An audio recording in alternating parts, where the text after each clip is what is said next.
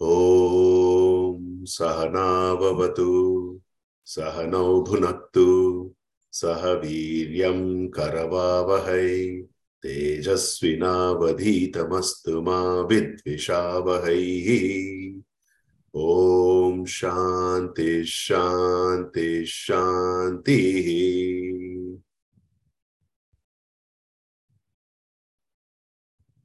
Subbu? Yeah, thank you, Rajesh. Yeah. You can hear me? Okay. Um, is it a yes? I, Yes. Can you guys reply? Yes, yes, yeah. Uh, okay, okay. Yeah. All right. Um, s-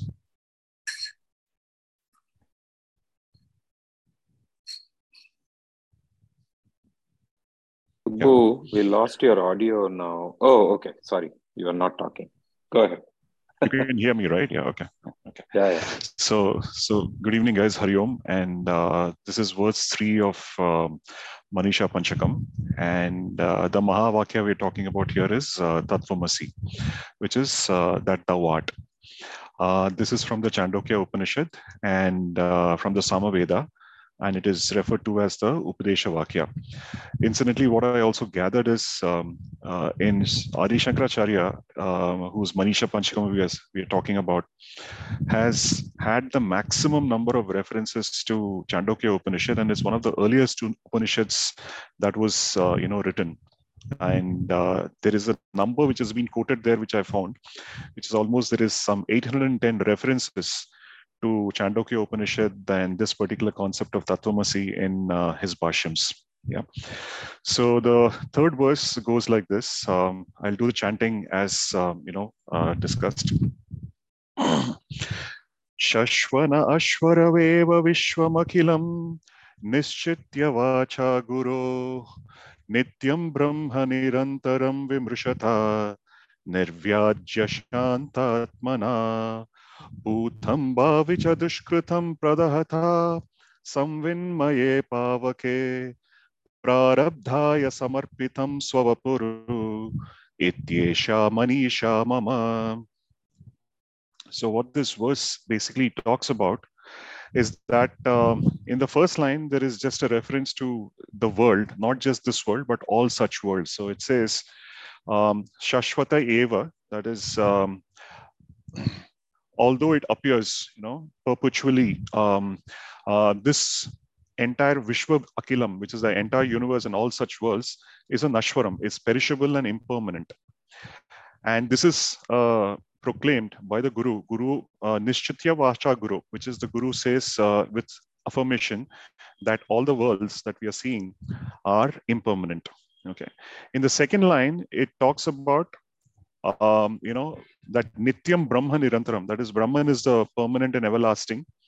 And uh, if someone were to contemplate on, the, on this knowledge uh, with a nirvyajya shantatmana, an untainted, unaffected, and very peaceful and tranquil intelligence, he would know that the Brahman is permanent and everlasting, right? Um, coming to the next line, the third line, which is um, third line is actually a reference to you know what are the benefits that one could actually attain from you know understanding of this right? And there he talks about uh, Bhutam Bhavicha Dushkritam. So Bhutam is, you know, even in Hindi we say Bhutkal, you know, Bhavishya, etc. Right? So Bhutkal is Bhutam is actually pertaining to the past. Bhavishya is actually um, related to the future. And Dushkritam, that is sinful deeds that we end up doing knowingly or unknowingly um, in either the past or in the future. Um, Pradahata Samvinmaye Pavake is actually Samvinmaye Pavake is one who has an absolute understanding of this can actually burn these you know uh, accumulated sins of past and future and also present in the flame of knowledge. Pavake is knowledge and Prada, uh, Pradahata is actually reduced them to ashes. And in the fourth line, he says that uh, once Prarabdham is complete, Prarabdhaya Samarpitam, Swavapuru, that is Swava is Swa is uh, the self and Vapur is the body. Once the body is exhausted, the Prarabdha, um, you know, um, the person is free. So therefore, uh, this is my uh, firm conviction is the last uh, sentence, which is Ityesha Manisha Mama. coming to the translation, if you were to just put in words, because Sanskrit is a language where the grammar is a little different. Uh, so the translation reads like this for the verse number three, which is this entire verse apparently continuing is perishable and impermanent as per the decisive proclamation of the Lord. The Brahman indeed is permanent, everlasting and undifferentiated and peerless. If one was to analyze carefully with an untainted, unaffected, peaceful, and tranquil intelligence. The differences in our physical bodies are a result of imprints of all our past and uh, sinful deeds, previous sinful deeds, um, pertaining to the past, present, and future. And the one who perfectly reduces these imprints to ashes in the flame of this knowledge is the best informed, and this is my perfect conviction. Okay, so this is the summary for verse number three, and we'll now open it up discussion. Thank you. Yeah. Beautiful. Thank you. Thank you, Subbu. Thank you. Subbu, Yeah. first of all, I think your rendering is really superb. Awesome. Okay, thank you. Um, just not keeping too well today, so I'll probably uh, disconnect the video and I will join the discussion and maybe be here for about an hour or so. Yeah, thank you. Yeah. Okay. You can turn off the uh, uh, Yeah. slide share. Just one minute, please. Yeah. How do I do that? Stop sharing. Just stop sharing. Ah, stop. Uh, yeah, yeah. Okay, okay. Yeah, thank you. Got it. I've done that. Yeah. Yeah. Thank you. Yeah, yeah, yeah. All Over good. to you, Rajesh. Yeah. So um, I think uh, in the uh, last uh, uh, satsang we- did the verse two, which was, if I remember right, uh, uh, it was Aham Aham Brahmasmi, um, explanation on Aham Brahmasmi, and now it is Tat Tatvamasi. So it's it's interesting that you know the order is reversed. You know, in in Manisha Panchakam, first it says uh, Aham Brahmasmi, and then it goes on to Yeah. So anyone, you can start off with your insights.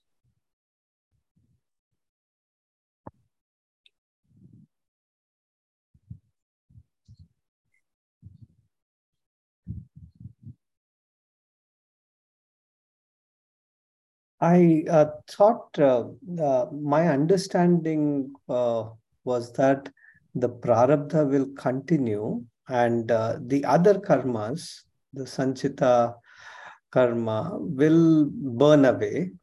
Um, isn't that the uh, gist of the second half of the verse, Subbu? Yeah, um, I think you're right because see, prarabdham is the arrow which is being shot, right? So you have to exhaust your prarabdha, right? And um, so sanchita and agama is something that uh, it can completely destroy, right? But Yeah. because it is you're already in the knowledge and wisdom that you know you're the self, uh, even the prarabdha is something that does not impact you. The body goes through it, but you are Yeah, exactly, disassociated with Ex- the body. Yeah. exactly. Okay, Yeah, yeah. yeah. I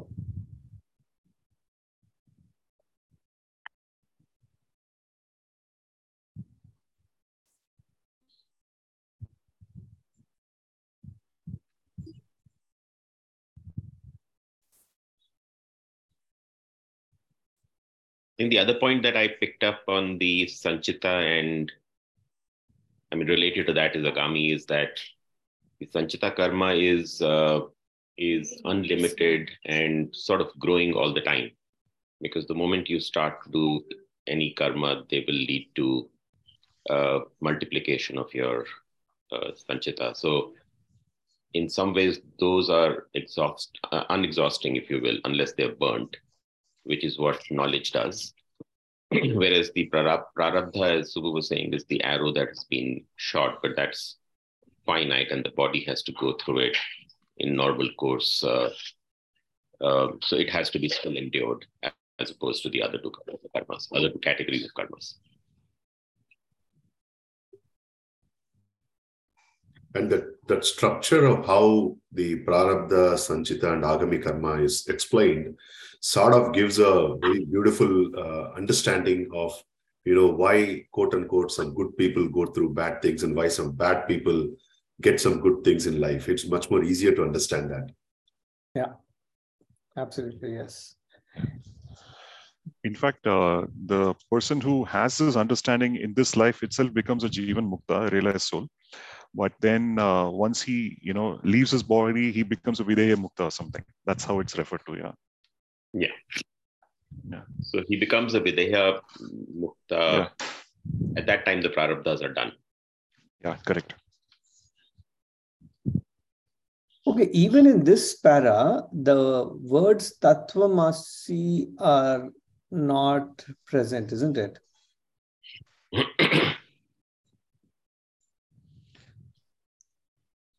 Yeah, I, I don't remember. Yeah, correct.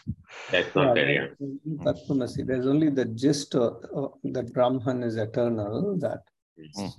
But but Uday, Uday, if you look at the way that Subbu was explaining the uh, structure in the four four sentences, right? It actually talks about a guru, uh, a mythical guru here, where I mean the name of the guru is obviously not there.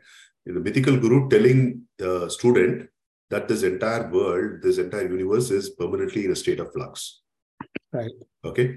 And uh, and uh, the next sentence it says that you know it's in a state of flux therefore it is you know this there must be underlying something that is not changing and that is the one which is brahman on which is costless uh, the costless uh, cost of all this entire universe which, which is resting on and so therefore you know you find that brahman and then uh, uh, you know whatever is changing is all gone the word they use is Nityam Brahma Nirantaram. yeah That's the yeah. Nityam is permanent, Nirantaram, uh, everlasting, and uh, Brahman is referred to basically. Yeah. Um, the the you know I remember uh, when uh, Swami Ji was talking about this for the first time when I listened to it. Uh, you know he gives a very beautiful example. He says that uh, let's say that you know you go meet uh, uh, you know you you go to some place and you meet uh, uh, someone and uh, you know he calls he calls a you know let's say a grown up person and he tells you that you know this is the same boy uh, that you know you saw um, you know walking around in the neighborhood 30 years back. Okay at that point of time although the, the person you know looks different than that boy 30 years back mentally we strip away all those uh, attributes of that small small boy and uh, and and for this person you know the the being being 30 year old and all that we strip away all those attributes. And then we say oh now i know this was mr mr x's son uh, at that point of time. So that's exactly he says the same thing you know uh, he says that uh, you know when when the guru says you are that you have to strip away all those things that are irrelevant and then go to the core and then find out that who that you are. So you might have changed physically emotionally and all that stuff but you know uh, just as you're able to identify that same kid 30 years uh, later you should be able to identify who your true self is. And that i found it very impactful actually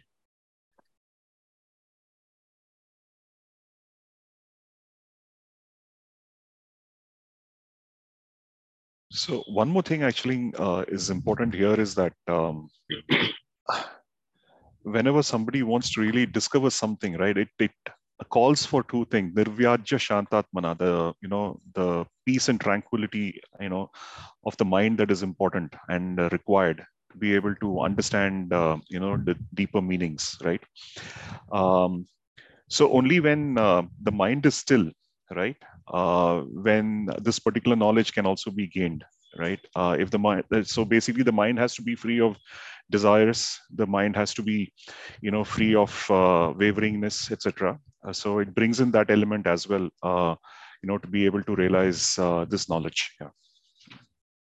Interesting that you say that because um, because you know this has in some ways the elements of uh, sadhana chatushtayam because it talks Correct. about nitya anitya which is vivek right um, Yeah. and then once you have that vivek you know you become you know you gain vairagyam and the mumukshvatvam you know at the same time and the way to get there is what you just described about quietude and tranquility which comes from the six uh, qualities that need to be inculcated for a sadhaka which is Shamadama, Uparati, other Tiksha, Samadhan, and uh, and uh, forget the last one.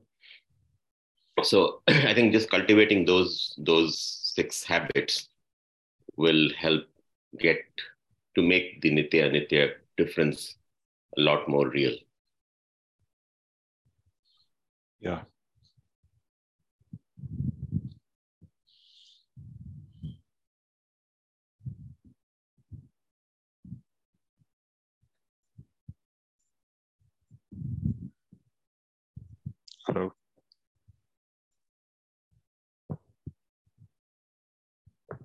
How many of you have actually read that book by Nisargadatta Maharaj? I am that.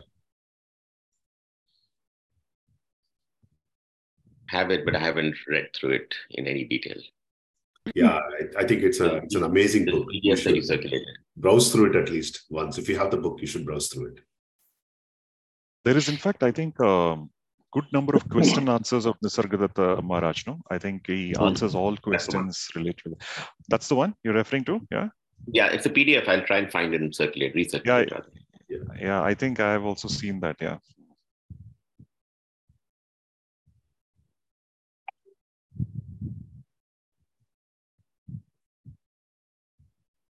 The first time I read it, I just could not even understand head or tail of what uh, you know uh, Maharaj was talking about. But then over over over some time, it just grows onto you. So simple and so beautifully explained in that book. Yeah, I am that. Who am I? I mean, there is an interesting uh, story I recently read about uh, Sri Ramakrishna and Vivekanand. And Vivekanand kind of went to see Ramakrishna, who was a effectively a pujari in a, in a Kali Mandir. And he knocked his door, and uh, Ramakrishna asked, uh, "Who are you?" And Vivekananda apparently replied, "That's what I'm. That's why. What? That's why I'm here to find out." Yeah. it's all very deep that way.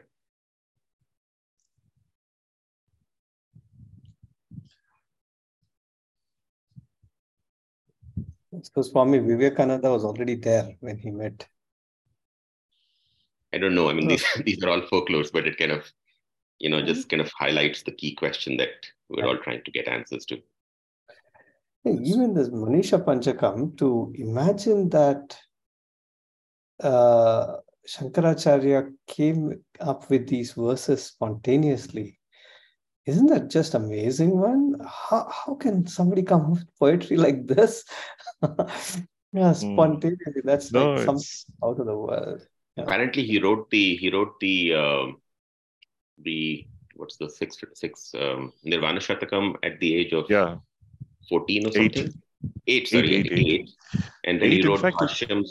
Then he wrote bhashyams on all these 10, 12 main Upanishads. And he did the Manisha Panchakam and a whole lot of other thing. And he he was he didn't live beyond 32. Yeah. He was obviously a gifted guy from his previous birth, and he got the right prarabdha.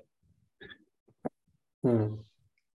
Actually, uh, Nirvana Shatakam that way was a real stunner for me when I used to uh, read it Yeah. because the story is he was in sea, you know, searching his for his guru in the Himalayas, and as he was nearing him, uh, he the guru actually asks him, "Who are you?" And that's when he starts reciting the Nirvana Shatakam, saying that you know Chidananda Rupam Chip Om Sim. And for an eight-year-old boy to say something like that is sheer you know grace or you know divinity or whatever you call right? But it's it's simply amazing. Yeah. And to compose it uh, you know impromptu and say it uh, like an eight from a eight year boy eight year old boy yeah. Subbu, only thing I have heard the version is like his guru is near uh, the banks of Godavari. So he keeps walking north Godavari, is from it? Kerala from uh, Kalahasti, from his birthplace. Okay. And then he's okay somewhere near the banks of Godavari where he meets Govinda Bhagavad Pada. So, uh, and he Oh, okay. realizes, oh, this is my guru. And then uh, he says, yeah, okay maybe i mistook north as uh, himalayas okay sorry Mm. no, and then later he kind of goes uh, walking Okay. all around the country, preaching and unifying all the different uh, various mats into one Advaita Vedanta umbrella. Um, but uh, this one, yeah, because there are some other stories also. I think like in one of the PDF you shared also the biography. Correct. Uh, it it lists uh, this that way. Yeah, his uh, story is legendary. Like all, he starts his composition as a student from eight and then finishes by the time he's sixteen. So uh, all all his bhashyams, everything, Bhagavad Gita, Vishnu Sahasranamam, all the Upanishads, uh, all that is done by sixteen, and then sixteen to thirty-two, it's just like walking all over India many times, north to south, Preaching, east yeah. to west, uh, establishing all the mutts, and by 32, And he establishing. off Himalayas and disappears. Yeah. It's just amazing and un- unbelievable almost. Yeah. And I think that's probably why both of them are considered avatars, right? Like it's, Avatar it's Shivas, yeah. for human mind to just conceive Exactly. in one birth and write all this. So Shankara is considered avatar of Shiva and Vyasacharya is considered avatar of Vishnu. So Shankaracharya, at least that is like proper historical evidence about Shankaracharya, right? yes, at least there is some uh, various different dates of births, and then we have like this full lineage of this various months also, Correct. uh, like uh, all the five months and everything. And Vyasacharya, is there like historical evidence that the you know the non-believers would uh, uh, uh, can uh, uh, go by? The Mahabharata book has been written by him. Him, yeah, that's about it. Uh-huh. But there's So no he historical creates evidence that uh, Yeah. about his living or his having written that, uh, right, Rajesh? No, no. It uh, uh, even in Vishnu Sahasranamam also it uh, it talks about his. Uh, uh, there's a shloka which is dedicated to him before Vishnu Sahasranamam is chanted, and uh, uh, you know that that shows that somebody has acknowledged who was the author of that particular uh, Hmm. uh, you know stotra. Yeah. I think you you cannot probably you know identify a, uh what do you call it a carbon dating kind of a thing for for his birth because in those days I don't think there was any book or anything like that. It was all verbal. Yeah. Right. And I also heard that Vyasa is a generic name, isn't it? Many other people also use the name Vyasa, even though we normally uh, think of Vyasa as the person who has written the Mahabharata and the Bhagavad Gita, but uh, Vyasa is used, uh, is a generic name. That's what uh, I, I heard uh, as well. So, Yeah. Yeah. So No, Uday, I've heard this Vyasa name, means- uh, go ahead, go ahead. Sorry. No, no. What I've heard is that uh, you know the two parts to it. One is that you know Vyasa was, uh, I mean, he he he he was obviously an avatara, so he came at different points in time, and so he was the same person. And then there is the other school of thought, which is what you described today, which is that he uh, appeared as different people at different times. And so it's Vyasa is really a conglomeration of all of that. Krishna, you were saying Yeah, something? Vyasa Very means compiler. He's compiled all the Vedas and everything. So he's Oh. like the first one who did all that into just like this big set of mantras and then said, okay, let's make it into four Vedas and then have it into four different parts Brahmanas, Aranyakas, and uh, Vedanta, the Upanishads, and so on. And he classified and said it's going to take a long time for any one person to study. So each of you form this kind of one, pick one Veda at the time, and then at least learn everything in that Veda and then live by it. So that was one of his uh, unification thing. Then his uh, other important thing was the Brahma Sutram. So then he wanted to convincingly prove, but because there is like all this, which is Vedas, which is Karma Kandam and uh, Jnana Kandam, like how do people interpret it? So his Brahma Sutra composition was to logically put all these things together and say this is the correct interpretation of it. And of course, people read Brahma Sutram and then also take different paths from there. But he did that, and then further, okay, now he ri- writes Mahabharata. But Mahabharata is like extremely self-referential because he also creates the family that causes Mahabharata, and then he writes about them. So he's the grandfather of all the kids, right? Both Pandavas and Kauravas and everything. So if you think about it, and it kind of becomes very, uh, his entire lineage is actually listed also in Vishnu Sahasranamam, right? Vyasam Vashishta Naptaram Shakte Pautram Akalmasham Parasharatmajam Vande Sukatatam Taponitim. So there's like only five and it stops with uh, Shuka. So there is uh, Vashishta and then uh, Shakti Maharshi and then Parashara. Parashara is the one who has the uh, the meeting with uh, Satyavati, and he is born. Vyasa is called Krishna Dvaipayana. His name is Krishna. He is born in an island, Dvaipayana, and hence he is called Krishna Dvaipayana. So, uh, and then Satyavati goes on to marry, marry Shantanu, and then they have Bhishma.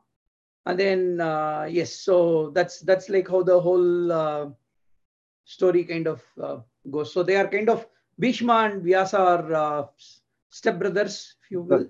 And then Vyasa's grandsons are the Pandava, the Arjuna, Bhishma, Yudhishthira, and so on.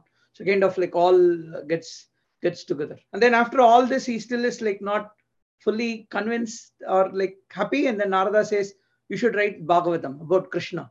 And then he writes like all the 18 Puranas and everything. So yeah, it's legendary what he has achieved. And Shankaracharya. All then- 18 Puranas are uh, written by Vyasa, is it? Yeah, yeah.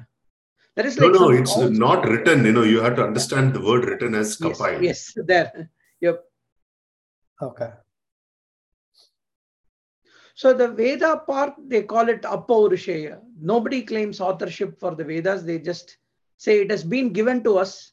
And then Brahma Sutra, Right. Bhagavad Gita, and everything, then that's like, okay, Smriti Nyaya Granthams.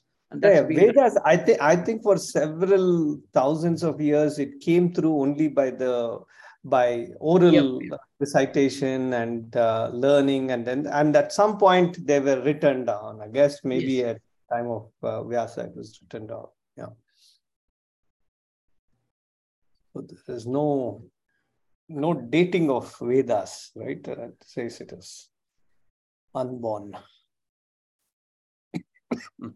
Wait, Actually, uh, uh, there is. Uh, go ahead, Subbu. hey, no, no, no. Gunz, go ahead. Oh, okay. Um, I was just going to say the on Vyasa, there is one more thing that I am seeing, which is uh, perhaps it's not the same Vyasa. There is one Vyasa who has done a lot of interpretation of Patanjali's Yoga Sutras. Um, because uh, if you uh, and I know Kishore referred to this book by Edward Bryant, so I'm going through that. And in that, there are uh, several scholars listed who interpret uh, the Yoga Sutras. One of them is Vyasa. Another one is uh, uh, this person called Vachaspati Mishra. He's apparently a very prominent scholar. Then there is another person called Vijnana Bhikshu. Um, and then there is uh, uh, Ramananda Saraswati and few others. So, but Vyasa is one of the most prominent persons listed there, and um, he's uh, he's attributed to some, and he brings in the divine nature of the Yoga Sutra. So, so in the uh, which I find it very interesting because Patanjali talks about several things in the Yoga Sutras, and Muntax, you might know this a lot more than me. Um, he talks about several things on the yoga itself and the eight limbs and everything.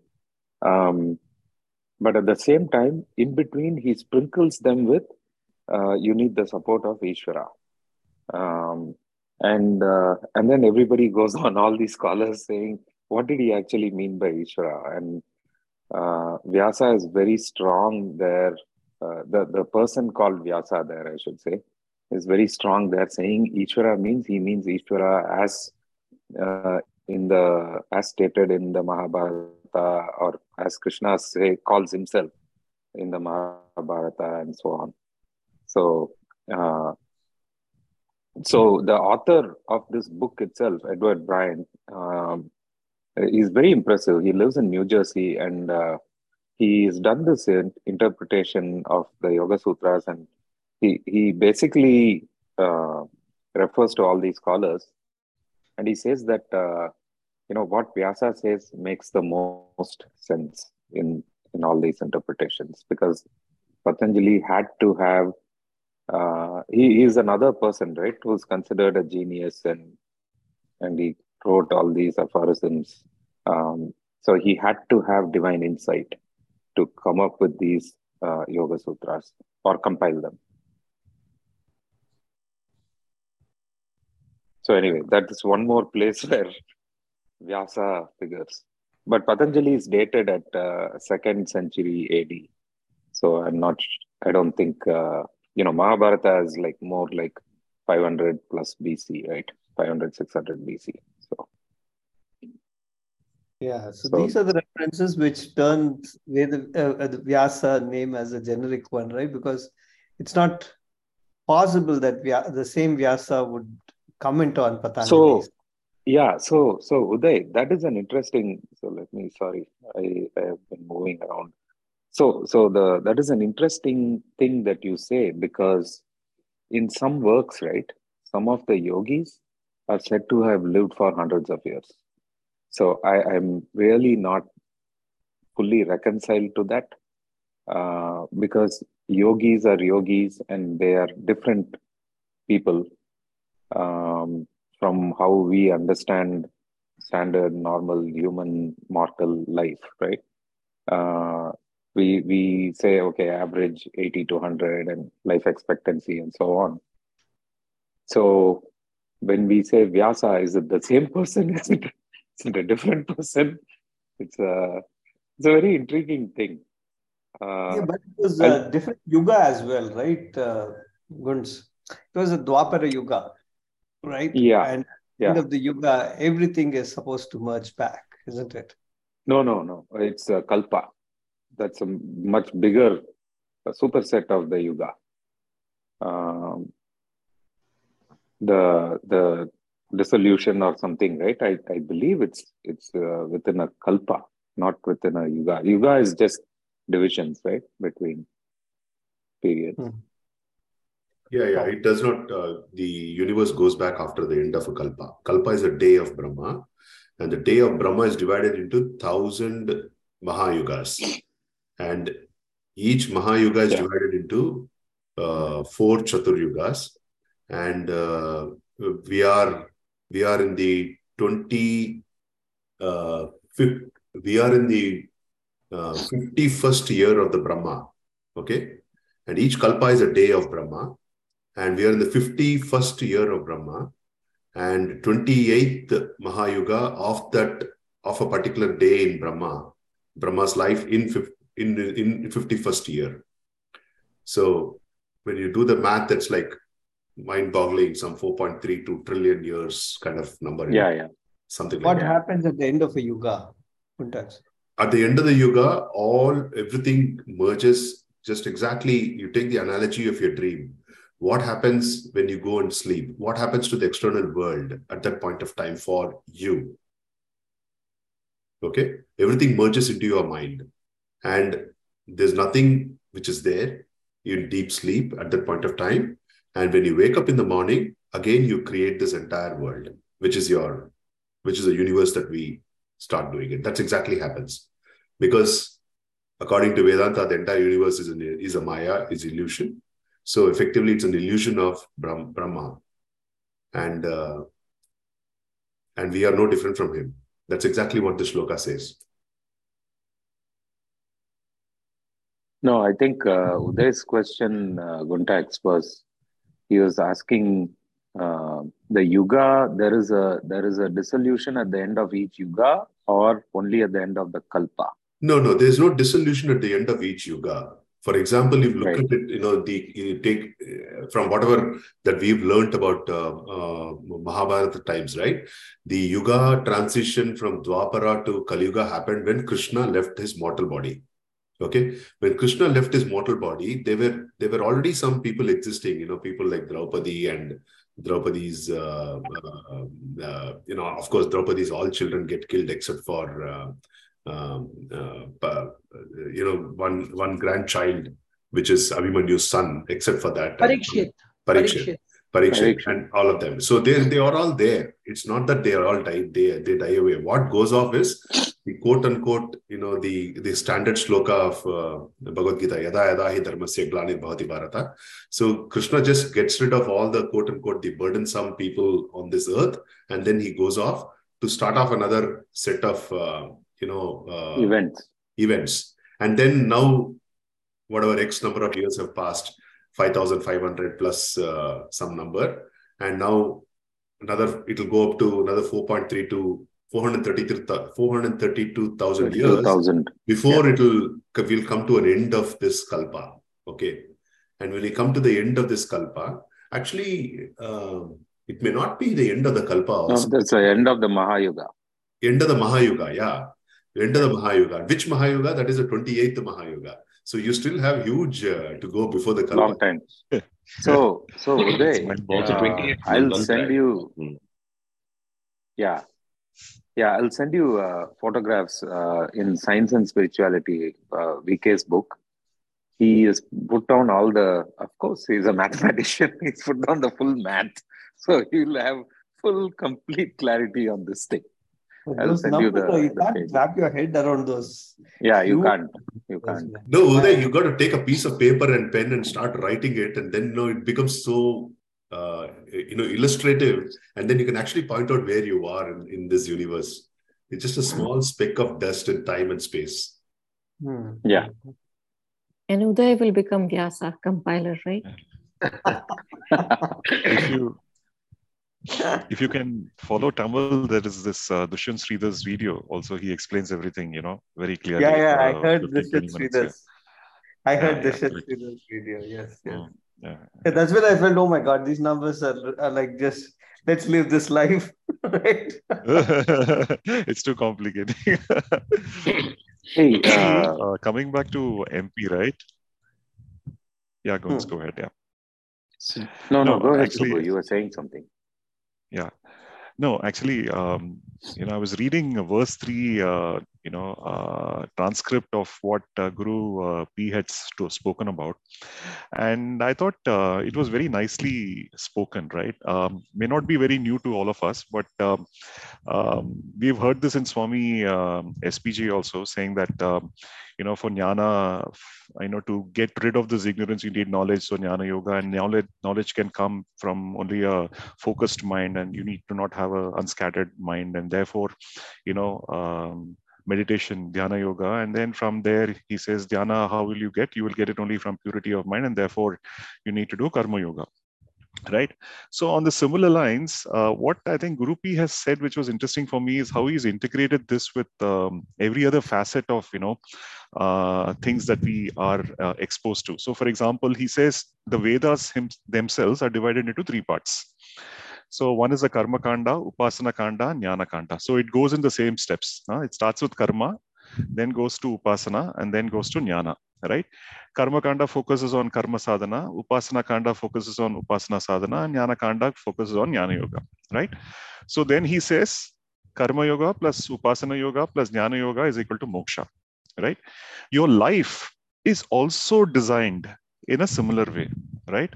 You start off first as brahmacharya, which is basically the time for you to do adhyayanam, right? For studying all the three sadhanas and the Vedas, right? The second stage is grihastha, where you're designed for karma yoga um, because you're actually having some materialistic desire also to be you know taken care of. And karma yoga requires a lot of infrastructure to be able to deliver right? You need to have the propensity to earn propensity to deliver give and you know share etc and you know try doing it in a certain way and the second, uh, the third stage, Vanaprastha, he says, is for meditation, right? Uh, it does not require money. Uh, if you have retired, it is fine, but it is the right time for us to enter the Vanaprastha.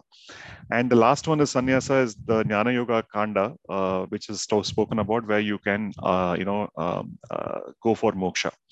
So what was interesting to me was, um, you know, how the Vedas have been structured in a certain way, how um, the four uh, types of ashramas, dharma that has been created has been structured in a certain way, all of them leading only to one goal, which is moksha, and passing through the thing of karma yoga, uh, doing it in a nishkama uh, karma way, and then going into dhyana yoga and then uh, jnana yoga. So I thought everything was very beautifully designed. Uh, it's only that, you know, I'm understanding it a little bit more at this point in time. yeah. So that's the only reflection I had. Of course, we do know Karma Yoga, he still speaks about, you know, the fact that, um, you know, how to uh, do Karma Yoga even with plenty of desire. So he spoke, speaks about Nishkama Karma, etc. But interestingly, he says, you know, when we are young, we do mantra chanting, but we don't know the meaning. Um, then after some time, we do know the meaning, but we don't know the value because we don't have experience. And if we have the value, we do not, if we understand the value and through experience, etc., we do not have the time. right? So I think some of the points that he brought out was very nicely done. So I just thought I'll share. Yeah, thank you.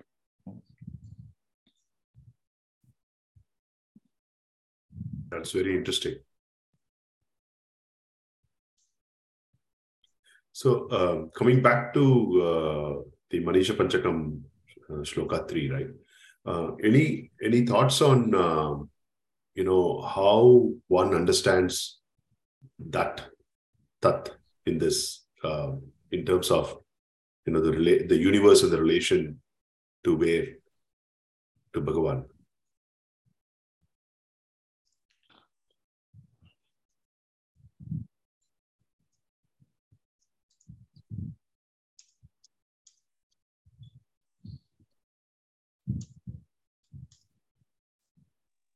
Hey, uh, I'll just uh, take a quick shot at this uh, context. Um, so, you know, there's a lot of uh, analysis that has been done on the on this particular verse. Obviously, um, going back to uh, the Gita itself, right? Um, I think early on when we read the the, the previous book from Swami Dayanand.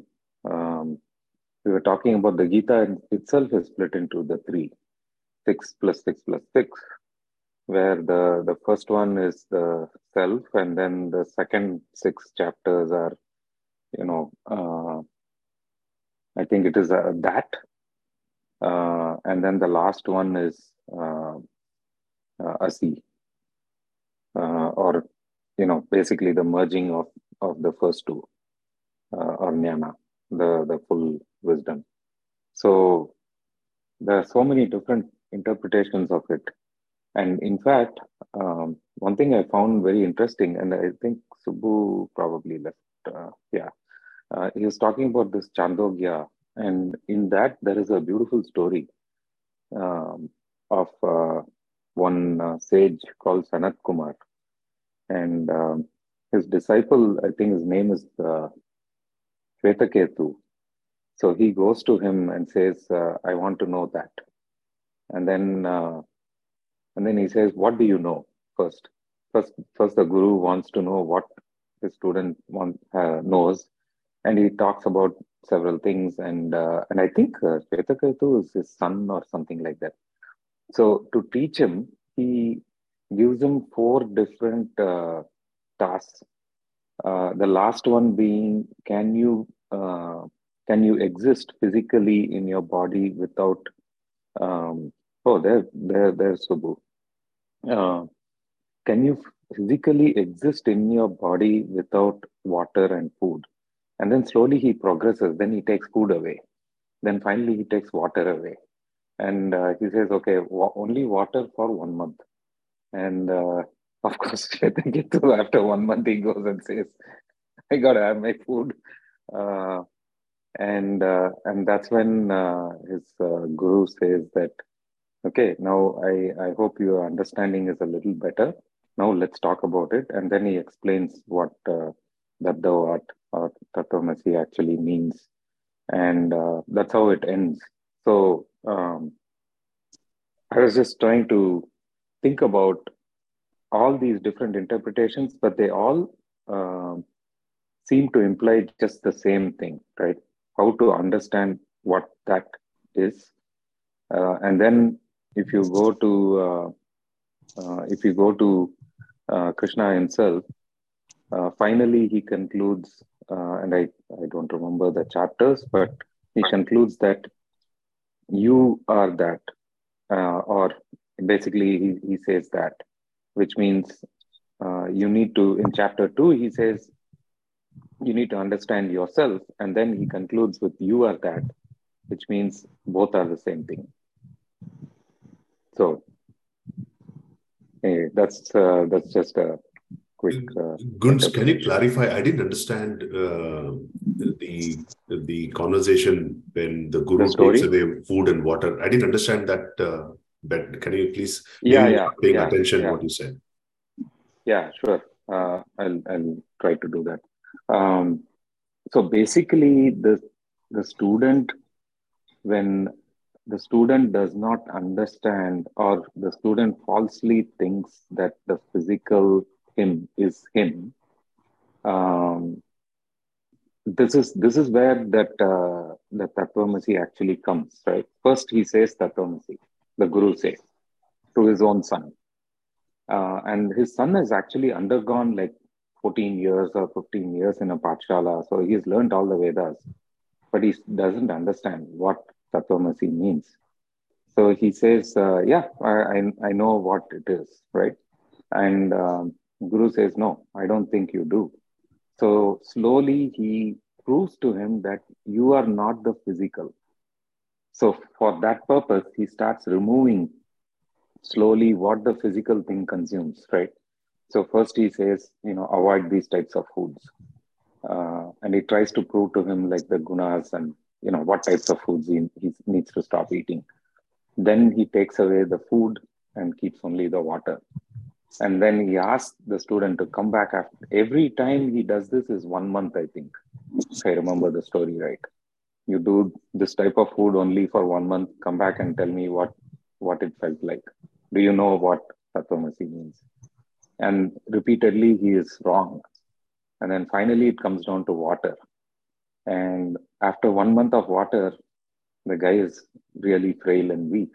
And he says, uh, you know, yeah, I cannot go on like this. And, and uh, in fact, actually, then he takes water off. And if I remember this right, and I'll go and validate the story, of course, he says, now breathe. And he wants to prove that prana itself is not that. So he says, now breathe. And of course, he, he is not able to uh, sustain himself very well. And finally, he explains what that actually means, quote unquote, that, which is himself, right? So that's how he kind of conveys what Tatvamasi actually means that it's not physical. It's not just your elementary understanding of what that is. No, that's very interesting. And maybe Gunz, when you have time, can you post it in the group uh, if you have yeah. a link, link or something that that that. that yeah, yeah, yeah. I'll I'll definitely do that. Yeah, and that that uh, uh, Subbu, you were saying Chandogya, that that thing has a lot of very interesting stories. Um, I think Ketu, uh, some yeah, one, you're right. Yeah, it's it's got a bunch of stories, and I was going to uh, Ketu and I were having a, a sidebar dialogue a couple of weeks ago, and we were just thinking, just compiling all these stories, right? Uh, like Rupa Pai did, uh, but there's there's probably like hundred plus stories. Would be extremely interesting. In fact, um, uh, since you brought this thing out, I was just reading that uh, there's also one uh, interaction between Sanat Kumara and Narada, right?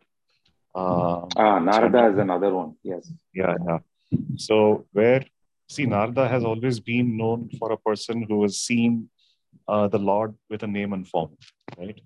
Um, so he tries to understand what is, um, you know, uh, understanding uh, Advaita philosophy, right?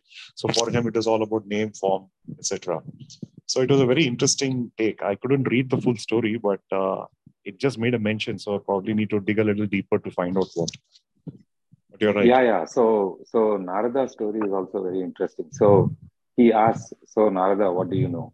And uh, so Narada says, "I know all the four Vedas. I know all the sutras. I know everything. I know the whole thing. you know all that stuff." And and then slowly the Guru says, "No, you don't know everything." Then Narada, uh, you know, becomes very humble and realizes that he's limited. So he says, uh, "Tell me everything," and then again, one more upadesha starts. Yeah, yeah. But apparently, it is one of the uh, few, uh, you know, Upanishad which was written in the beginning, right? I think it ranks eighth or ninth or something like that in the rank of Upanishads. Yeah, yeah. And Chandas actually means meter, it's, uh, which is very similar to the Samaveda chanting of uh, mantras and Vedas. Yeah, yeah. It, the whole thing is part of Samaveda, I believe. Yeah, yeah. Ud, Udgita, it's called. They call it Udgita. That means the higher sound or something like that. Right.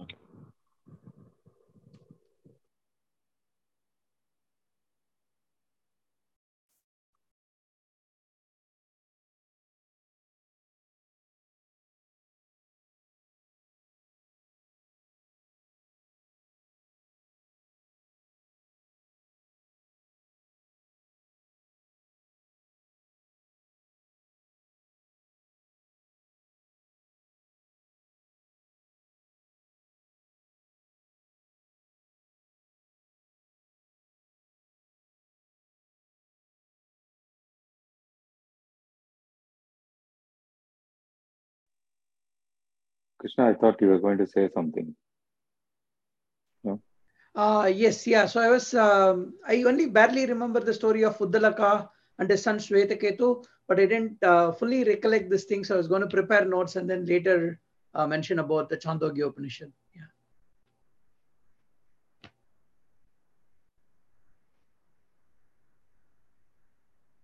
Yeah. There is one series of um, lectures by Swamiji. Uh, it's called Essence of Upanishads. And it's about uh, maybe uh, 20 lectures or 22 lectures or so. And it covers kind of all the 11 Upanishads. And he gives like a one hour to two hour summary of each of the Upanishads, some of the famous mantras in that, and how it comes about. So, yeah, these are like last week's and this week's are the two Upanishads are like the very, very big ones uh, that I have not listened to Swamiji's lectures yet. Brihadaranyaka is about 390 lectures or so. And then the Chandogya Upanishad is about 190 lectures or so. You're talking of Swami Guru Parananda. Swami Paramarthananda ji. Paramarthananda. Okay.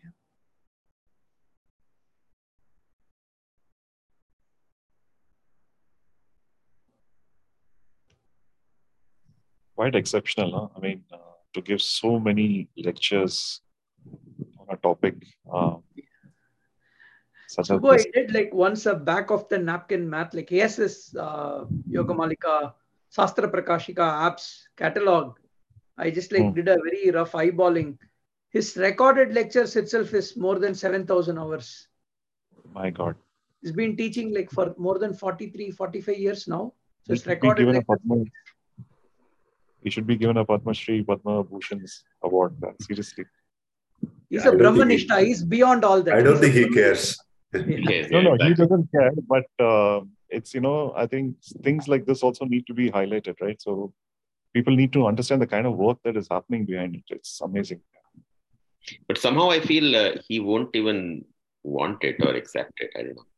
No, no, they will not be because they're beyond all this. Very sure. Yeah, 100% Yeah. sure. They're beyond all this. But uh, I think from a Yeah, government other- perspective, yeah, okay. The other thing about Swami P, you know, uh, and I have to say, you know, with SPG, you know, you find a lot of his uh, lectures, and you know, there's only one truth, so you can only say it in as many, in so many ways. But you know, there is a sense of repetitiveness in him. But with Swami P, because he takes different texts and kind of elaborates on them, he never feels repetitive to me. I mean, maybe it's just my sort of state of lack of understanding, but No, no, he, you're he right because never he feels keeps so. quoting from various uh, points, right? And he's Correct. also very fluent in Sanskrit, so he remembers the slokas and the references, and he's able to connect it. So what Adi Shankara has said, what Bhagavad Gita says, what this person says, I mean, he's able to just connect everything. Yeah. he's able to connect he has new stories to tell he's got new sort of uh, perspectives i mean you know on this uh, on there's a word in this shloka in, in third shloka called dushkritam right Yeah. and and he has an interesting take he says you burn all the evil kind of evil deeds or whatever right or evil karmas right Correct. and he actually says, you know, and you kind of wonder what about the good karmas? Do they also get burnt? And his take on that is interesting. He says Dushkritam is actually includes everything because he says Correct. even kartavya karmas uh, are sort of papams because they're done with a sense of doership, right? And so his Hmm. interpretation is very unique, where, where he kind of says even those are those are dushkarmas or uh, you know because they're not sort of done with the, with that sort of Wonderful, complete wonderful. uh, you know, distance from from the doership. So his perspective that way I find just very, very unique. I mean, Yeah. you kind of just feel like, oh, this is something I would never have thought of. Correct. Actually, uh, talking of the karma theory, theory, you know, uh, there is no netting, right? Uh, there is no algebraic sum here. So if there is punya, there is you need to come again to you know uh, enjoy the punya uh, that you have created for yourself, or if there is a papa, you have to you know come and you know usko usko bhi bhogna padta hai. It's not that if you have Exactly. five five punyas and three papas, I will come down on me and celebrate two and go away. You know, it's not possible, right? Uh, so with that perspective, if you look at this explanation that you have said, right, on Dushkritam, right, it is not only uh, because uh, it's not only about um, you know uh, what is sinful, but also uh, everything, all karmas related to bhutam, bhavicham, and you know prarabdham, right? Uh, so it makes an absolute sense, and the fact that how do you classify a good as dushkritam is wonderfully explained by saying that it's a sense of devotion. Exactly. Yeah, That's, wonderfully. that's, a, that's, a, that's a unique angle. I mean, we always think about Right. punya and papam, and he said, look, all of it is dushkritam. So, yeah. you know, you got to just kind of burn them all in that fire of consciousness. And uh, and then he has another very interesting example of uh, this fire of consciousness. He says, you know, and he kind of relates this to Shravana, Manana, and Nididhyasana. And he says, Hmm. he uses this example of Shravana is where you kind of just given two stones and said, okay, here are two stones. They, these can do wonders. Right. So it's Hmm. just kind of gaining initial sort of knowledge. Uh, the mananam is when you start to sort of rub the two stones together and you get uh, sort of some spark or a few hmm. sparks, but you, you're still Right. not there, right? And nididhyasana is when you kind of rub the stones and you create this big fire and your connection with the with the ultimate consciousness is effortless right, so he, he explains this whole fire of consciousness and how how you graduate from where we are to where we need to go right? So again very beautifully explained connecting sort of the dots is what kind of really is very very it, it just kind of makes you understand it much much more deeper manner Exactly. He he has a uh, articulation of uh, making it look very simple and taking you in steps in in a very logical manner, right? That is that is what I find uh, very. I don't have his lectures, but I do have his uh, transcript of his of his Okay. talk on Manisha Panchakam. So I, I I can try and sort of circulate it to everyone. Yeah, It sure. is all in that website arshavinash.in. Yes, I, I picked it from there exactly. But I, I think we'll just for the benefit all of the group circulate it. So one one thing, so in our uh, group description, we have a bit.ly link, bit.ly.gita satsang slash Gita satsang. That's like a doc which all of us could edit, and we have like a lot of links there. I put all the links of our Google Drive, OneDrive, uh, this uh, Swami Guru Bhaktananda's Chinmaya Mission's 47 books, as well as all the Arsha Vinash related books. So that's like our uh, primary source. We can go there and then pick all the lectures. and Books. Yeah. Yeah, and and and uh, just to, just a little aside from this shloka, what we're discussing, right? So Ajay, you know, uh, when you were t- telling about the difference between how Swami SPG's uh, lectures are and Swami P's lectures are, you know, one of the things that was striking me was in terms of you know, although it's the same, you did you did mention this, you know, it's the same same truth, but different people say it in different way, and uh, and in, in your own in your own uh, words you were sort of explaining saying that you know you there was there was one particular teacher who was teaching me that resonates with my mind with your mind right? Better. I'm not saying it one person is better than the other. So effectively that's that's the that's the that's the way that we end up finding our own guru. It's not about it's not about you know who uh, speaks eloquently or who does not speak eloquently. It's not about that. It's more about you know who with whom my frequency matches with whom my resonance matches. Okay. You're on mute. You're muted. Sorry, I was, I was saying that they, they they all sort of resonate in different ways, and yeah. therefore all of these guys are interesting in sort of the way sort of it works for us. Yeah. But you're right. I mean, they all have their own style, and frequency is what matters. Yeah, no, because you know, uh, I remember a couple of uh, maybe one one and a half years back. You know, we had this discussion uh, saying that how to find guru, where to find guru, and all that. now when you when you step back and think about those discussions, they actually seem pretty. You know, we we were kind of you know discussing for nothing because it seems pretty natural process to get get to know your guru when you're ready. Correct. Yeah, absolutely right. Uh, and uh, Vidya, um, please don't beat me up, but the first semester when I was sitting in PKR's class on linear, linear algebra, right, I had absolutely no clue what was going on. but uh, there were 15, 16 of us. But uh, I found out that I was among the three or four people that had no clue. The remaining people, you know, stuck with it and uh, they were doing very well. Like Ram Narayan Miko, uh, he was one of them. He, he was doing extremely well. And he was like, you know, why don't you under it, it was so obvious to him and several others. And Uday, you you might have been one of them. You I don't think you were in PKS class, but uh, oh, nice. you, you you were okay. So so you were definitely one of them. but uh, but th- that's the thing, right? Which one? And then you go to JC Pant's class with the same linear algebra.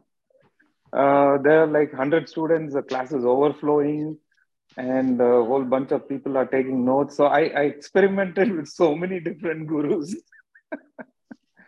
and uh, and finally, I'll tell you what, halfway through the semester, I was back in PKS class. but that's the, that was the reality of it. You know. So, Gunz, on a, on a lighter note, I attended uh, these two and the third one, I think, which was BP Goel, if I'm not mistaken.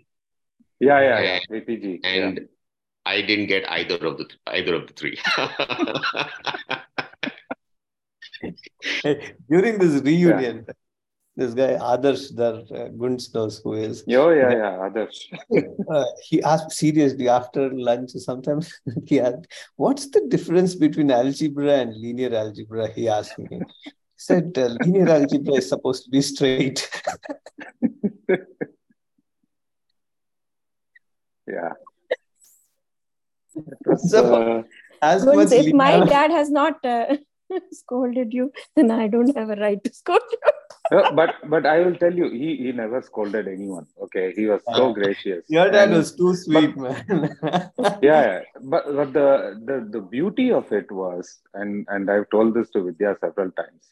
In the fourth year, I went to him along with uh, two or three others. And I said, uh, Professor Raman, we would like your recommendation for it and uh, for uh, US applications and all that. And I, you won't, it was unbelievable. He said, Rajesh, how are you? And, and then he, he went on, he remembered our names because I think we were few people in the class, right? 15, 16 people, that's all. And yeah, maybe 10 or something. And you would say 10 so, or 9. Yeah. That's, yeah, that's yeah. all. And he remembered all of us. And yeah. Uh, then he immediately he he used to suddenly jump into Tamil in the middle of the class, oh and God. some of the guys are like, "What the hell is going on here?" I'm surprised he didn't speak in French because most hey, of his thesis was in French. Of, uh, just to continue on that story, right? uh, yeah. of PKR uh, in his class. Somebody, I think, yeah. objected to his speaking in Tamil. So apparently, he stopped the lecture and uh, he went to the student and he asked him the question Do you know how many people speak to me in Hindi? Yeah. okay, I, th- I thought that was a brilliant answer. Okay. And it was yeah. very, uh, this is what I've heard. Okay, though I was never uh, a part of his class, but I heard that this is what he had asked student later. Yeah. Yeah. The, the, I mean, these are classics, but basically, so, I, I, was just saying uh, to Guntax's point, right, on the gurus. So, so going back to um, Swami P, I just wanted to share when um, I had gone with uh, Ajay and others to see him. Uh, Gunz, I just wanted to share that first few minutes he didn't speak anything, and I was late to the um, yeah yeah and the radiance he had without speaking a word. I was just awesome.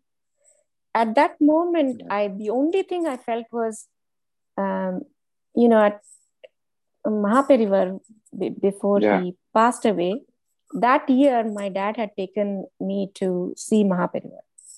It was exactly the same energy that I had seen there that I saw as soon as I entered, uh, you know, Swami P's place, and I was so scared because I was late, and all the boys were already there. I was the only girl, but at that moment there was no distinction between who was already present and who was not present.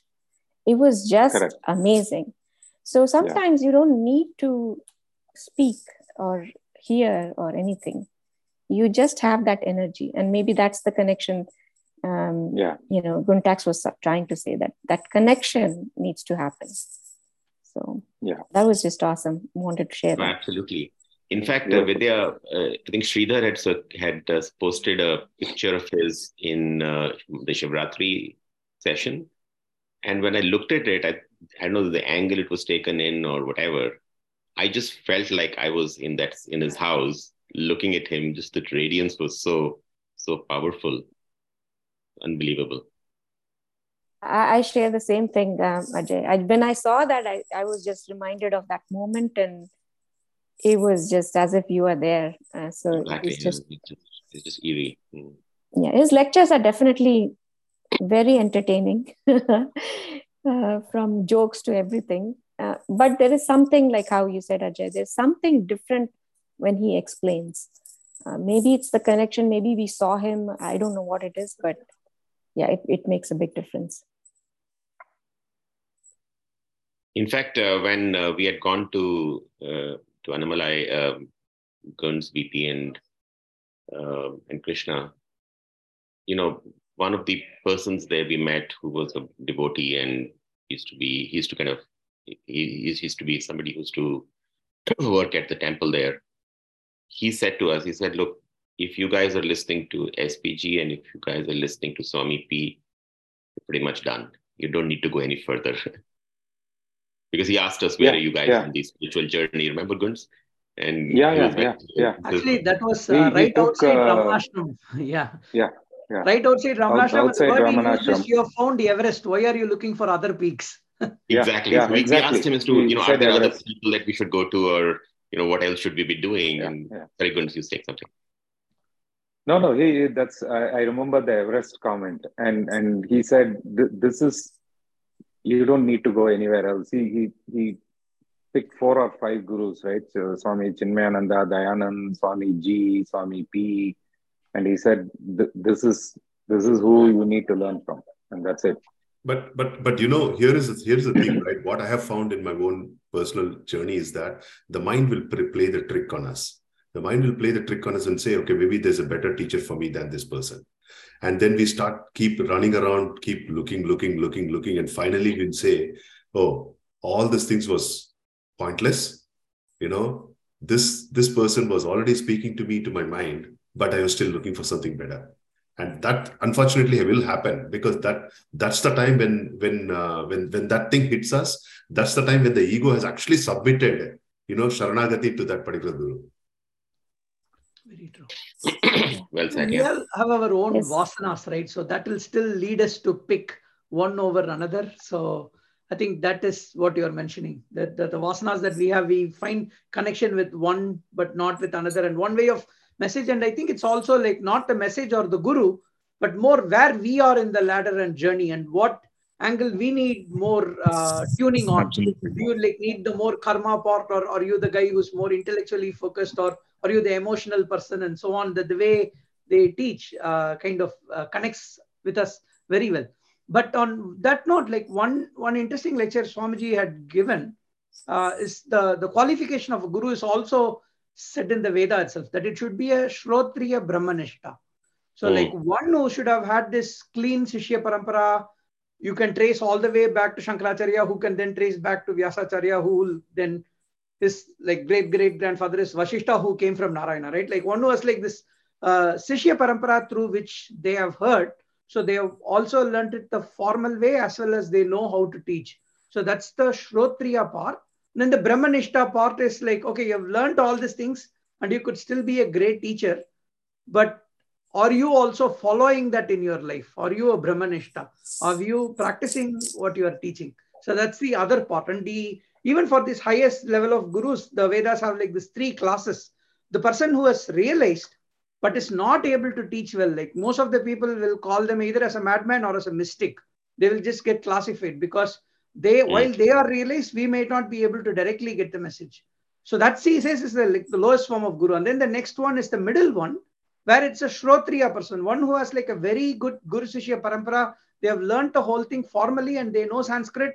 And they are no they're able to explain this, but they themselves are not still the fully realized person. So that's like the middle level of Guru, Madhyama Guru. And then the Uttama Guru is a Shrotriya Brahmanishta, one who has both formally learned, is able to teach well, and is also a Brahmanishta, who is who is uh, Sthita Prajna, like the person who lives the life. The life. My life is my message. I mean, that's the uh, highest form of Guru. Very well yeah. said. So that reminds me of uh, one of the stories of uh, uh, Ramana Maharishi. Uh, I believe that in, in, one of the Shivaratris, one of the devotees asked, uh, Can you explain the meaning of Dakshinamurti stotram at that moment? So he smiled and he said, Yes. So all you know devotees were waiting. They waited one hour, two hours, three hours, four hours, five hours, and they were just waiting. And then it got midnight and then early morning he didn't speak anything. He just didn't speak anything. And then at the end of it he just in the morning he said do you understand now? And everyone said yes we understood. And they all left. So it's just by without speaking he has you know taught all of them the meaning of dakshinamurti stotra so sometimes only those people have the you know as Ketu said you know if they if they believe then they can part that knowledge. How they part it we don't know. Um, and we expect that they should be talking or writing books and you know all that but just silence. I, I thought that was very powerful. Good one yeah very good. I mean, he was the he was the silent preacher right the the other one like for me an interesting realization was the everything is like shruti so that means it is heard and everything is taught only in a oral tradition. And that kind of speaks to also how uh, some of these well-revered swamijis they're able to be encyclopedic is that they know all these things. Like when you are saying one word or one shloka they immediately connect oh this is in kathopanishad this is in brihadaranyaka and this is what it means in manisha panchakam. They're able to put all these things together and that is like the power of just being able to listen.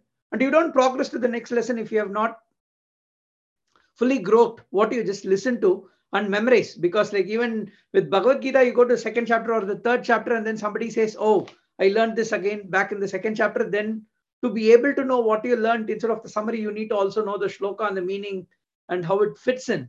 Um, which I thought was like super powerful. It's like a way of kind of getting the student fully uh, engrossed and just have that as the sole purpose. That's like so powerful in like making them learn this in a very uh, unique way. Yeah. You do that a fair bit ketu. No no no no no no no nowhere nowhere close.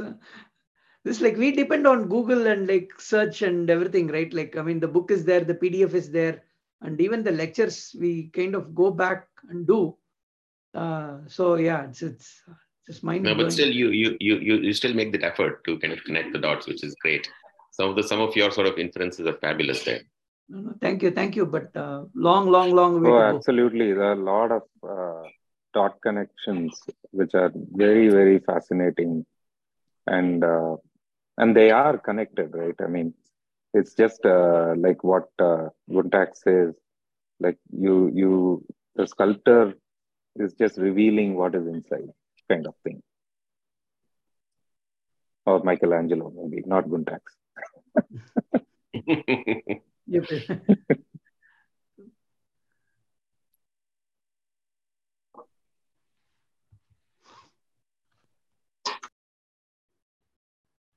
Just another thing on the on the various gurus and you know, you in this kind of you know world of YouTube shorts and you know Insta shorts, etc. You can end up listening to a lot of sound bites from a lot of people, and uh, you know, I, I, I, I was always very skeptical of gurus for the longest time, but having sort of been on this journey for now close to three years, or over three years maybe. Um, I just find a lot of them very, very insightful in their own ways. So certainly my skeptic skepticism has definitely come down, and I, can, I, I I'm I'm sort of trying to see uh, something useful, positive in anything that sort of comes through, which is a, which is a big change from 2019 when I just didn't trust any of this. Hey, uh, Ajay, you know, uh, it's it's very interesting you say this because uh, in in several of Swami Ji's lectures, what uh, he says, and I'm pretty sure. I mean, he he was a disciple of Swami P, right? So mm. it, it, this probably came from that entire lineage of gurus. They say that you go through stages, and I think you know. Obviously, I was also in the same camp as you, um, and they call it shamshaya. So you hear it first, and then you doubt everything. So that's the the doubting is that samshaya, right? So that then you keep on hearing it, and then you start introspecting, and this shravanam is happening, the listening and the thinking is happening, and and slowly you realize that hey, you know, I've been missing something here, you know. So I think we're we're all in that uh, kind of journey. Yeah, and, and without sort of naming any any of the gurus, I mean, I mean, like many of, uh, like a lot of people, you know, there was this, you know, generally you found Swami Nityanand one of bit of a clownish in certain ways, right? In the way he spoke, etc. But even his talks and some of the things, I think one of there was one lecture that uh, that Alpana had circulated when he was probably much younger. Um, even somebody like him, you know, I'm like, there might be, there must be something in there as well that you know either I'm missing or um, I need to know deeper. And no, some of his thoughts right, are still some of his thoughts are actually pretty deep, actually. See, I um, you know, you know, finally, end of the day, like Ajay, you know, you know, we have to be, uh, you know, it will the spirituality will finally bring us into an inclusive nature of thinking, right? Um, so everything is acceptable um, and everything is a manifestation, right? And um, talking about gurus and especially of Nityananda, I, I know there have been, you know, there have been a lot of videos, etc. But if you know his background a little bit, I think Mukku can explain better. But when he was a very young boy, he also went off to the hills, you know, in search of uh, realizing himself, right? Uh, when he was a very small boy. And then uh, he was there for a long time. And apparently, when he came back, right? Um, he used to write a lot of, uh, you know, uh, discourses in Tamil, which was of very high, uh, you know, uh, Vedanta, right? And he would describe that in Tamil and it would come out in print. And uh, that's how he was actually uh, known to be, you know, the next Mana, Ramana Maharshi at that point in time. In especially very known small circles there. But sometimes you don't understand how things point out and how things move around, right? Because they go through also a process of transformation, but they have embarked on a journey, right, of discovering yourself. And sometimes, like I always believe, even we have embarked on this journey, but I have also slipped and fallen, you know, maybe, and but I've stood up again and I've walked. So it's something like that. But end of the day, I think the goal is the same, and the destination is the same. And I think the process of uh, reaching there may take a little line, uh, longer, or maybe little ups and downs, but we continuously, you know, uh, aim to reach there. Absolutely. Um, I think, I think it, regards it, to the masters, right? Uh, I think really one key aspect is um, if you if you listen to you know I mean uh, Nityananda Swami or you know or Osho, right? Um, I mean, there's a very subtle lila that happens, right? Because you know, the master is here to impart the very highest knowledge. Uh, so a lot of times the the kind of the way the drama gets played is see because what is being told is really really very sacred right? I mean you you're given a science that you know uh, because once you become enlightened you know your wish transforms to reality right? Basically you can curse somebody that person will become real. It's a very powerful science being transmitted. To to to, to be able to get to that science you need to cross a lot of uh, tests right? To, to be able to even sit in front of a master to be able to receive that ultimate gift. That is why, you know, even even Shiva, Shiva Stotra, they say, you know, Shiva will test, but he will never give up. Uh, so that's why if you look at all these Bhagavan Osho or Nityananda, I mean, all, all these are, you know, the Leelas getting played by the cosmos to constantly let people who are really the, the seekers to, to be to be getting closer and benefit him, right? And and you know that's that's exactly how it gets played. It's it's to because you know if you keep judging ourselves, judge, judge a master, then we are still in the human game, right? To be able to go beyond judgment is the lesson being taught, and and you know it's uh, it's, it's very subtle, you know. Yeah, I, have been following Nityananda for sure. He's Brahmanishta, and there's no no two things he can transmit completely the sense of enlightenment to a human being. I have no doubts um, personally, I've experienced it. I mean, not as, as a theoretical knowledge. Uh, he has given me the experience, glimpses of multiple times, uh, what an enlightened space is. So from that experience, I'm saying he can transmit and he can give. And everything else, you know, what the media projects is all just kind of layers and layers. And again, to I think Krishna's point, it's not for master is more of a heart, not the mind. Right? If you're judging the master through a mind, still in the early parts of the game. At one point, it's almost like falling in love. And you know, when once when somebody asked Swami Nityananda, "Hey, if you are my guru, should I not forget you?" He said, uh, "Try forgetting me, right? Or whoever it is, whoever your guru, right? If you cannot forget that person, then he is your guru, right? If you can forget, just keep forget and move on. That's exactly what he said.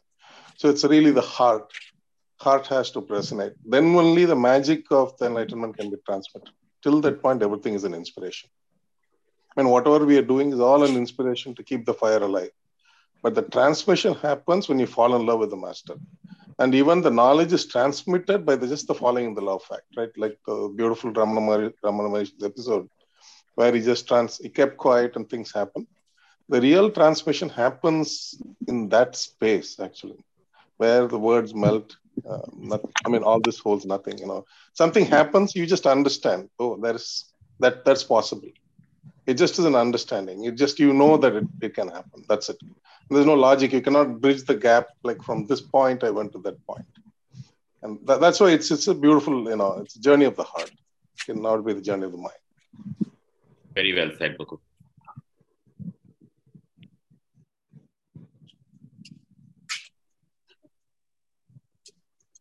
Hey, sorry, can you hear me? Muku, yeah. very beautifully said. Thank you.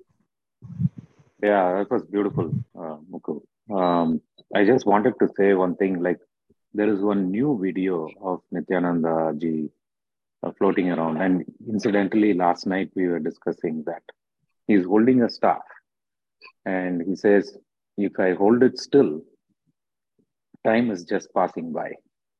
If I move it, time is seems shorter. And then if I go beyond moving it within time and space, then I attain samadhi. And it's very humorous, okay? If you're just looking at it, it's very, very humorous. Then you think a little bit more, it starts to come together. Like, you know, just uh, for me at least, just because I'm going through these yoga sutras and all these different types of samadhi and so many classifications. And it's like nail on the head what he is trying to communicate, right? If you if you really sit and reflect what he's saying, every one of them is very, very hilarious, agreed. But then there is the truth is behind that. So it's like what you said, layers. So it's uh, you said it beautifully. Yeah. Okay, 729. Any anyone else who has uh, anything to uh, comment on and share before we conclude with the concluding prayer? No, I think, uh, in fact, I was discussing this with Krishna yesterday. Um, you know, when we discuss all these things, right, um, you suddenly realize. Um, Which Krishna? No, no, both Krishnas, I would say, uh, because the Bhagavad Gita is what I'm referring to here. Uh, chapter 7 is coming, and then there is obviously this uh, mention about who the Ishvara is, right? And I think most of these discussions will probably come back there again, is my sense, because, uh, you know, when he describes uh, Ishvara to be everything, including the negative that is there in this world, that is when you probably will sort of also relate to saying that, you know, uh, how things are all, uh, you know, his, his doing and his uh, mastery and his game and everything, right? So we are not here to judge. We're just a, you know, passenger to enjoy the ride. That's all. And so long as we have the realization, um, I think we should be happy that uh, you know the sooner we get, the better. And then life will obviously become beautiful for us as well. Yeah, that's how I look at it. But I think chapter seven is coming, so I think a lot of these things will actually come up again. Is my sense. Yeah. Thank you. Yeah, I think we should thank Kalpana for having chosen Manisha Panchakam before we moved into chapter seven. This is a good one. Yeah in fact, uh, Gurupi also was uh, telling, right? So he breaks uh, Bhagavad, I mean, Bhagavad Gita into three parts. The first Shatakam, second Dvitiya Shatakam, and Tritiya Shatakam. So I think it was good to have that break as well, I think. Yeah. After the first uh, six, six chapters, yeah. yeah. So Rajesh, just quick one before we close. I just was just Googling stuff.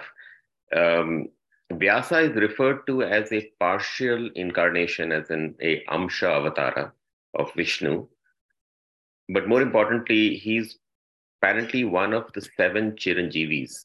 Chiranjeevis is immortals. So he is sort of immortal. So he's he's here, there, and everywhere. So Uday, that answers your question. Yeah. yeah. All right. So um, with that, we'll conclude.